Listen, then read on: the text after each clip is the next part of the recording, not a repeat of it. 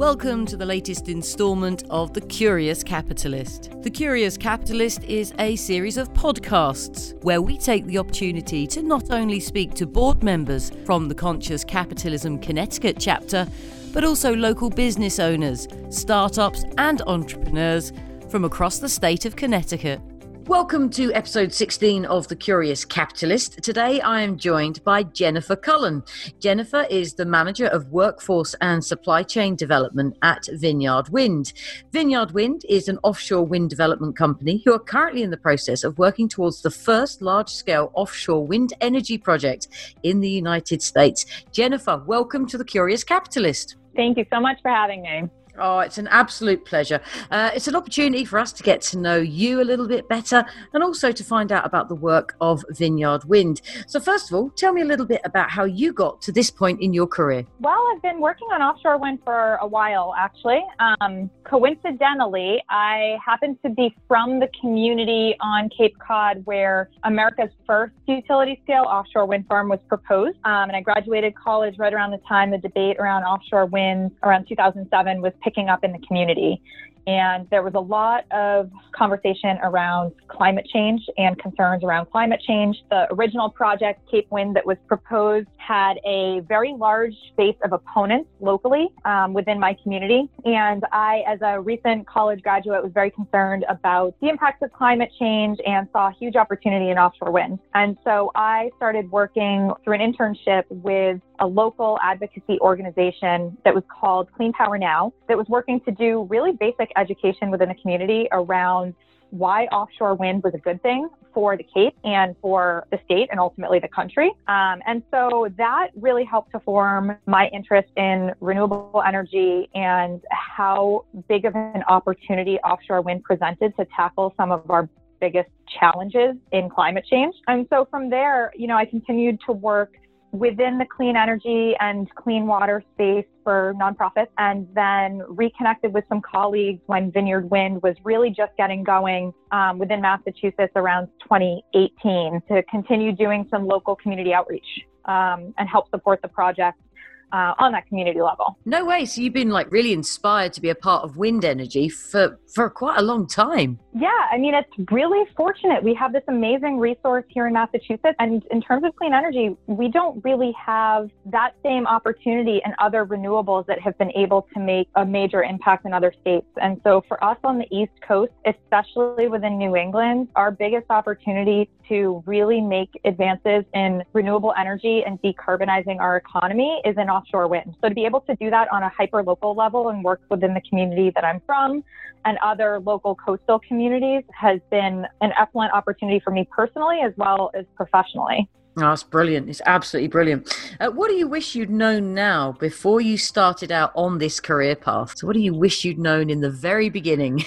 well, in the very beginning, I thought we were getting an offshore wind farm within a couple of years, and, and it's been um, a long road. Yeah. Um, unfortunately, that first proposal, you know, it, it kind of died a long, slow death, um, despite the fact that it received all the local, state, and federal permits it needed to move forward. Fortunately, the technology has advanced a lot in the last 10 plus years that has allowed us to move the project that much further offshore and really remove a lot of the hyper local concerns about viewshed impact. But I think um, I wish that I had known that I was um, really in this for the long haul. But it has been a great opportunity. I, I can't imagine doing anything else. I wish we had a dozen wind farms up and running already, but eventually we will. So, thinking about conscious capitalism, particularly obviously the chapter here in Connecticut, how did you first hear about it? So, we, um, Vineyard Wind won a project in Connecticut the end of last year. So we were awarded a project. It's called Park City Wind. It will be based out of Bridgeport to deliver 800 megawatts of offshore wind power to Connecticut ratepayers. And so we have been working with our colleagues and starting to build out a team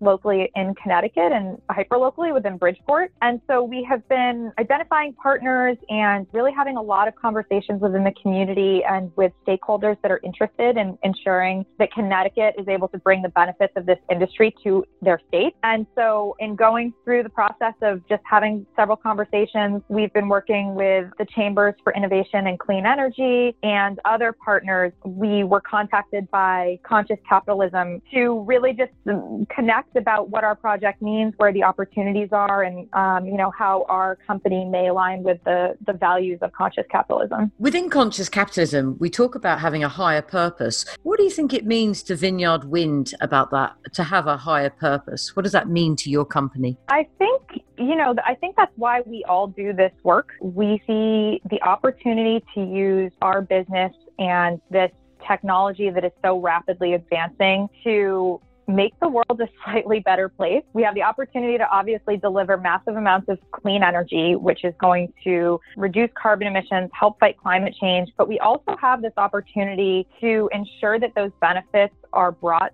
to the communities that we are working um, in terms of the economic benefits and job creation. And I think that's something that we take very seriously, you know, because of the history in Massachusetts with Cape Wind and the fact that the local community fought the project as opposed to embracing the project. We understand that in order for this project to get built and in order for this industry to take off, we need to work with the community. And that's something that's really embraced within the values of how we do business.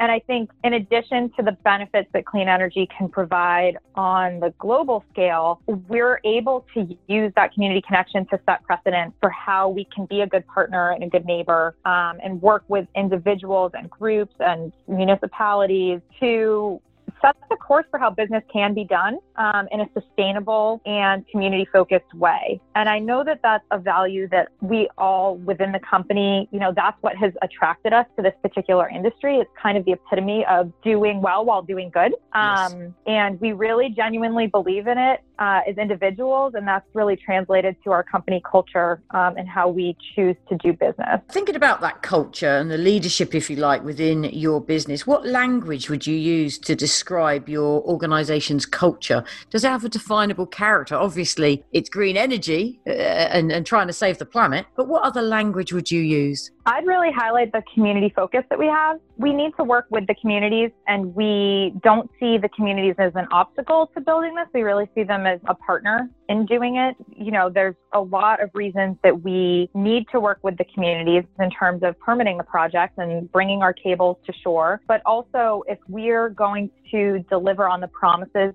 that this industry can bring in terms of job creation and economic development and large scale clean energy, we see a lot of opportunity to train the local workforce to engage with the local supply chain. And the better we can do that, the more support we'll have for the project, the more projects we can build. So I, I really do you think community focused is one way that I would describe the company. Obviously, it's kind of the the local project global impact approach yes. as well. You know, we can we can do things hyper locally that can have a big impact and set precedent for how we can work well with the state and with the country to advance these initiatives. Absolutely. Thinking about it on a local level, you know, what what's the impact locally, particularly for this project in terms of like job creation? So our project for Connecticut Park City Wind is going to be based out of Bridgeport. And Bridgeport, as I'm sure you are aware, is a, a, community that could really use a new industry, could use the investment. We're working with a port site that has been underutilized for many years. So we'll need to go in and, and redevelop that port site so that it can serve offshore wind. And one of the benefits is, you know, once we have that port site redeveloped, we'll be bringing in components and staging them and working with the local unions to provide labor for the project. And so the project being based out of Bridgeport means that all of our operations will go out of there for construction as well as our operations and maintenance.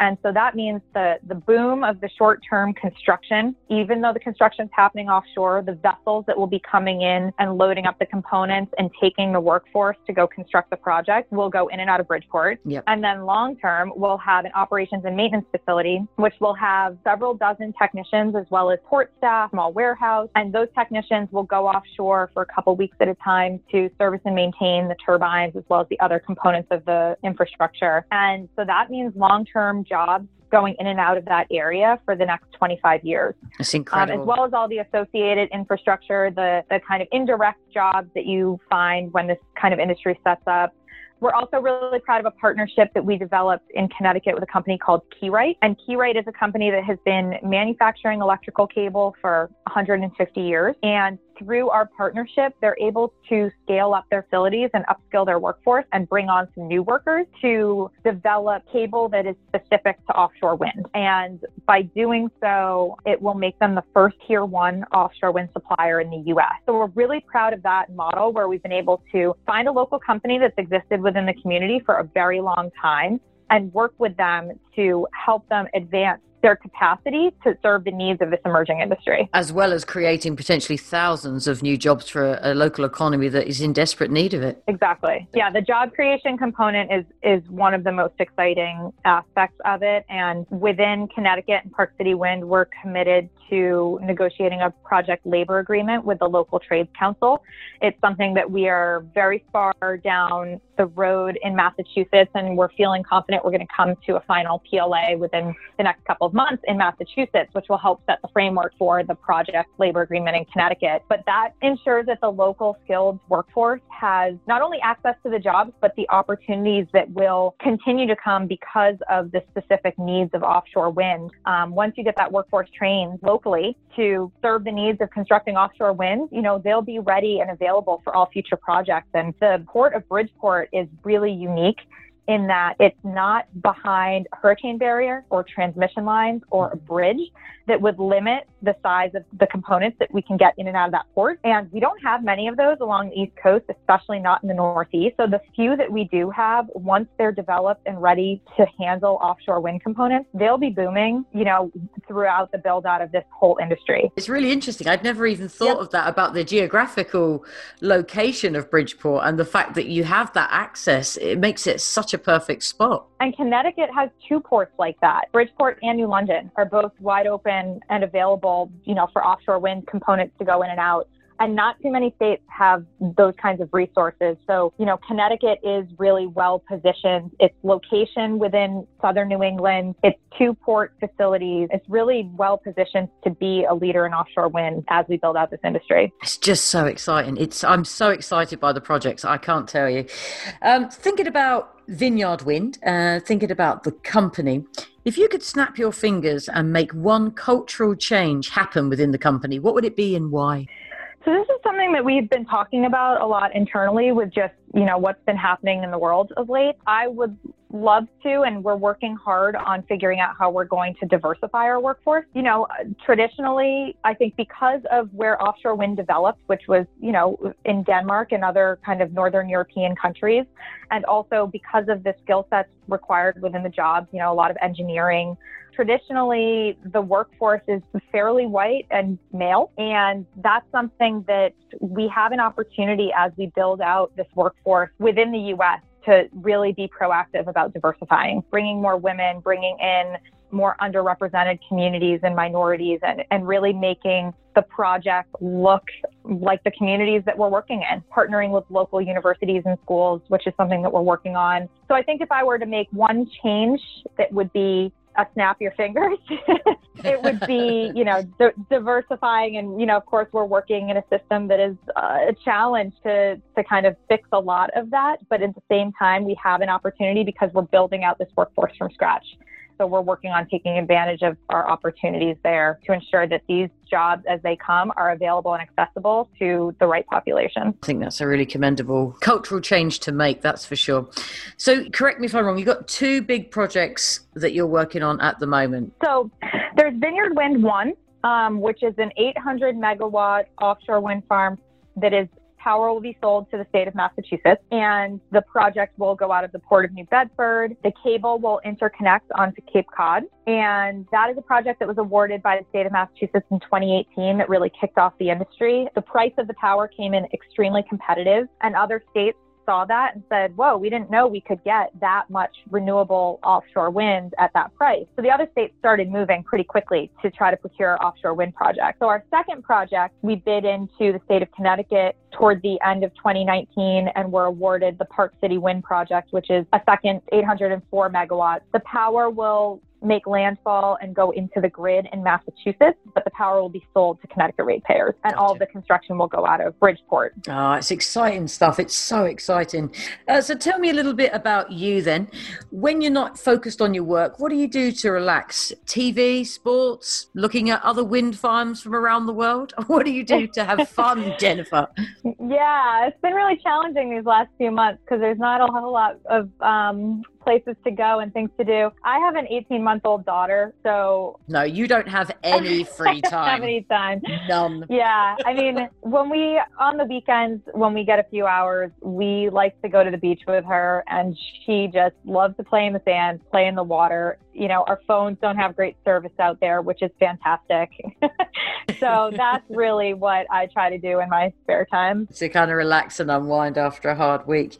Um, if a company wanted to make uh, like a shift towards not just being more conscious, but being more aware of the environment, what advice would you give that company? Um, huh. That's a very broad question. I mean, I guess I would say look to where the opportunities are within the community to, to start making steps. Sometimes the best steps to be taking are those small, hyper locally focused one. You know, what incentives are there within the community to, you know, participate in helping to support renewable energy, either through solar or community solar? What other initiatives in terms of making your company more sustainable or available and, and taking advantage of those, I guess? That's a great answer. Great answer. I did throw that one at you a bit, Jennifer. Well done. Uh, it's a great answer, though. You know, it's interesting, though, isn't it? Because I've spoken to people who just feel like the environment is somebody else's issue to deal with. Do you know what I mean? It's like, oh, somebody mm-hmm. else is going to deal with that. And I think taking ownership on a on a smaller scale, you know, on a local level and on a personal level with what you can personally do. If we all did it, it makes the di- all the difference in the world. Uh, one of the examples I always give is with plastic usage. I'm I'm passionate passionately mm-hmm. against single use plastic. And uh, plastic bags were my bugbear when I first came to America. I'm like, everybody wanted to give me a plastic bag and I couldn't understand mm-hmm. it. I'd come from, from England and Spain where we've been charging for bags for some time. And I'm like, why are you trying to give me a plastic bag for a can of Coca Cola? I don't understand. So I always say mm-hmm. to them, mm-hmm no thanks, no bag for me, I'm saving the world.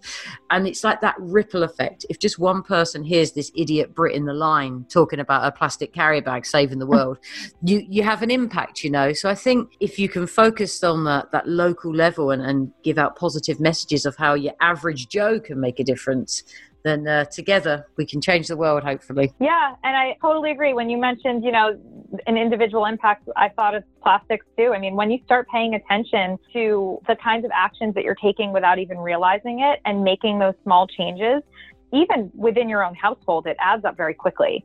And so, if you can do it within a business and promote a culture where people are paying attention to smaller decisions and the company is making just smarter decisions in terms of where they source their energy, what their policies are on plastics, um, water use, all of those things. You're right. If every business and every household started doing those things, we'd be in much better shape. Can you imagine? And it's a lot imagine? more. It's it feels much more empowering than feeling like you have to tackle climate change all at once.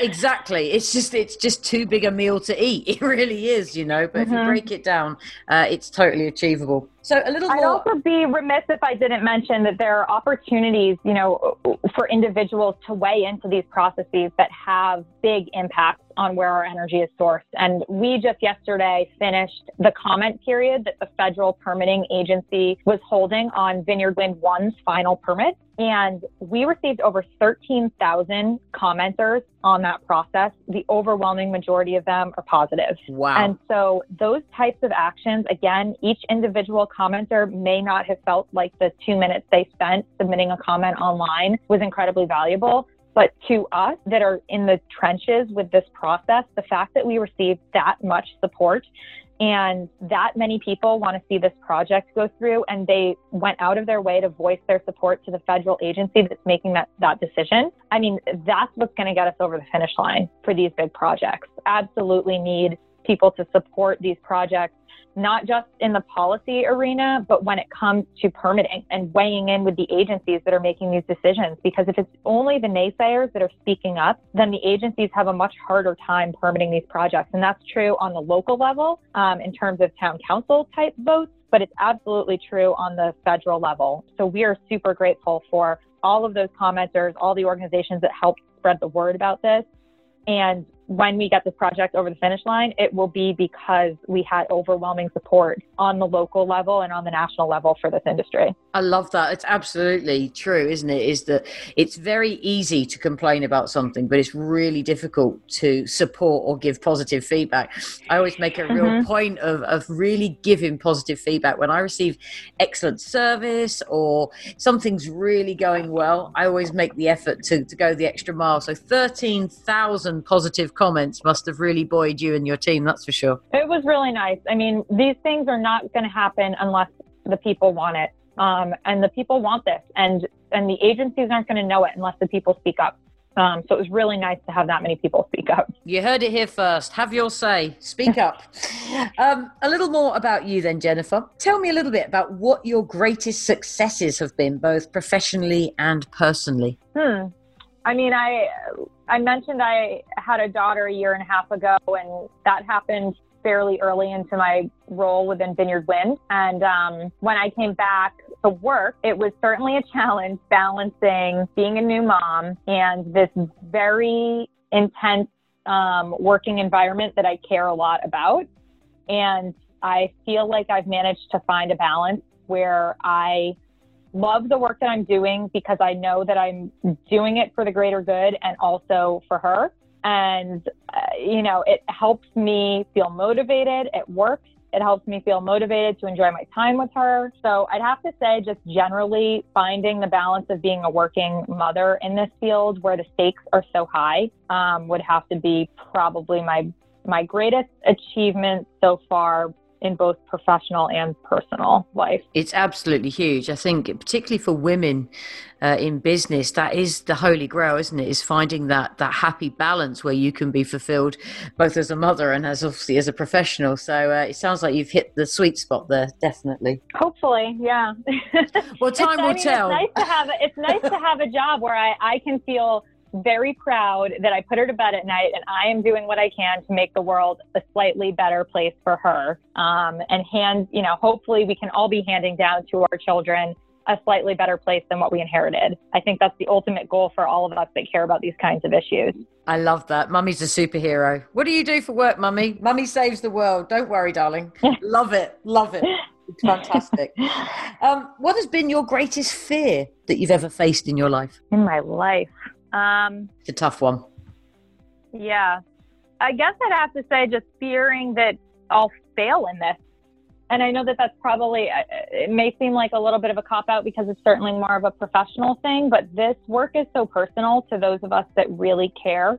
And we can't fail in any aspect of it if we're going to get this industry off the ground. And so the stakes are really high. And if we are going to address these massive issues that are facing our planet as well as our communities, we're really going to need this industry. And it does feel like there's a lot of weight on our shoulders as the project that is first in line for this to carry the load of, of this entire industry and to do it right and to do it well and to do it in a way that's responsive to the places that we're working. And we can't fail in that. Stakes are too high. The planet's getting hotter. you know, our, our, coastal communities are facing a yep. whole host of challenges from climate change, from economic collapse. So we really do need to get this thing going. And I think that's why we're fighting so hard, but it's certainly a fear that we will not get there. Yeah. And it's that functioning at such a high level every single day. You're right. When you're the inaugural project like this with so much weight on your shoulders, um, that must be difficult. That must be difficult. Yeah. Yeah, I mean, I think we've got a fantastic team, and that's what helps me sleep a little better at night. You know, every single person that I work with within Vineyard is 150% committed to this. Everybody is busting their butts every single day. And so to have that kind of camaraderie and feel like we have leadership that understands how important this is and, you know, it helps to know that you've got a whole team behind you that also feels that the stakes are as high as you do. Uh, tell me a little bit about your plans then, both personally and professionally, for the next five, ten years. Obviously, it's not failing, but dig a bit deeper. You know, what would you really like to see happen in the next five or ten years, personally and professionally? Um, so personally, you know, I, my family's interested in moving in the next few months. So I'd like to move my family back to the community that I grew up in, um, which is also an important community that I'm working in. And it's just kind of fortunate that that's where my family is and I have a job now that allows me to to do that. Um, I grew up in a coastal community where nobody sticks around afterwards because there's nothing to do. There's no job. Um, the housing's challenging, and now because of the job I have, especially working within workforce and and being able to kind of you know talk to these communities about all the job opportunities coming, the fact that I'm able to move my family back to where I'm from and be closer to my extended family is a, a goal that I have that we're currently in the process of working on professionally, you know, within the next five to 10 years, we as Vineyard should have several projects built and we should have a workforce trained. And that's something that I'm working really hard on um, through our negotiations with the unions um, and providing information about what those jobs during construction are going to entail. Um, we're working with community colleges and vocational technical schools and other workforce training partners to ensure that when the jobs are available for the long term, we have local people trained up and ready to go. And so professionally, for me, it's it's seeing the individuals in the places that we've been working actually gainfully employed on this on these projects and in this industry. Um, and we have a we actually have a technician training program here in Massachusetts that has 14 students in it currently.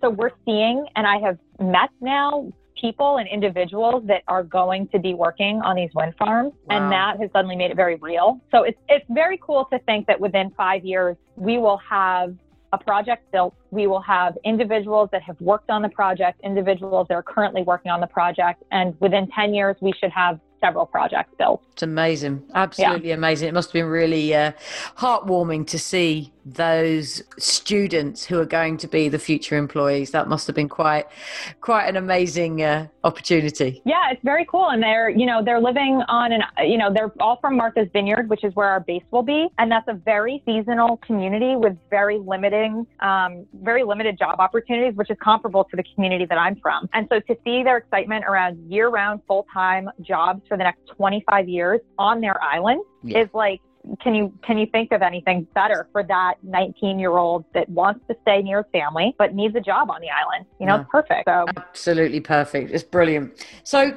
tell me then jennifer how can people find out more about you the company the projects that you're currently working on? What's the website? What's the socials? How can they get in touch? Yep. So I would recommend, especially right now, vineyardwind.com is our website. We um, also have a parkcitywind.com website, but seeing as that project is in its earlier stages, um, vineyardwind.com is where to go to sign up for email updates.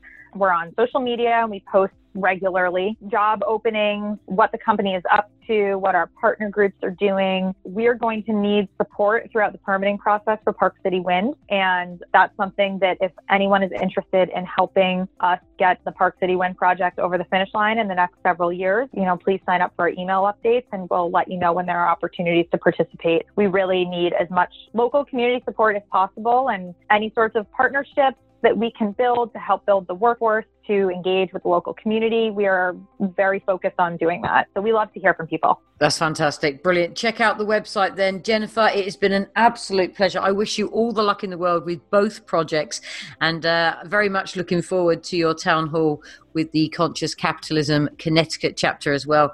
It's been a privilege. Uh, thank you so much for your time and all the very best. Come back and let us know when you get final sign off and we start to see some power being created. We certainly will. Thank you so much for this opportunity to talk with you today. It's a pleasure. Thank you for taking the time to listen to the latest instalment of The Curious Capitalist. For more information, you can visit the website connecticut.consciouscapitalism.org.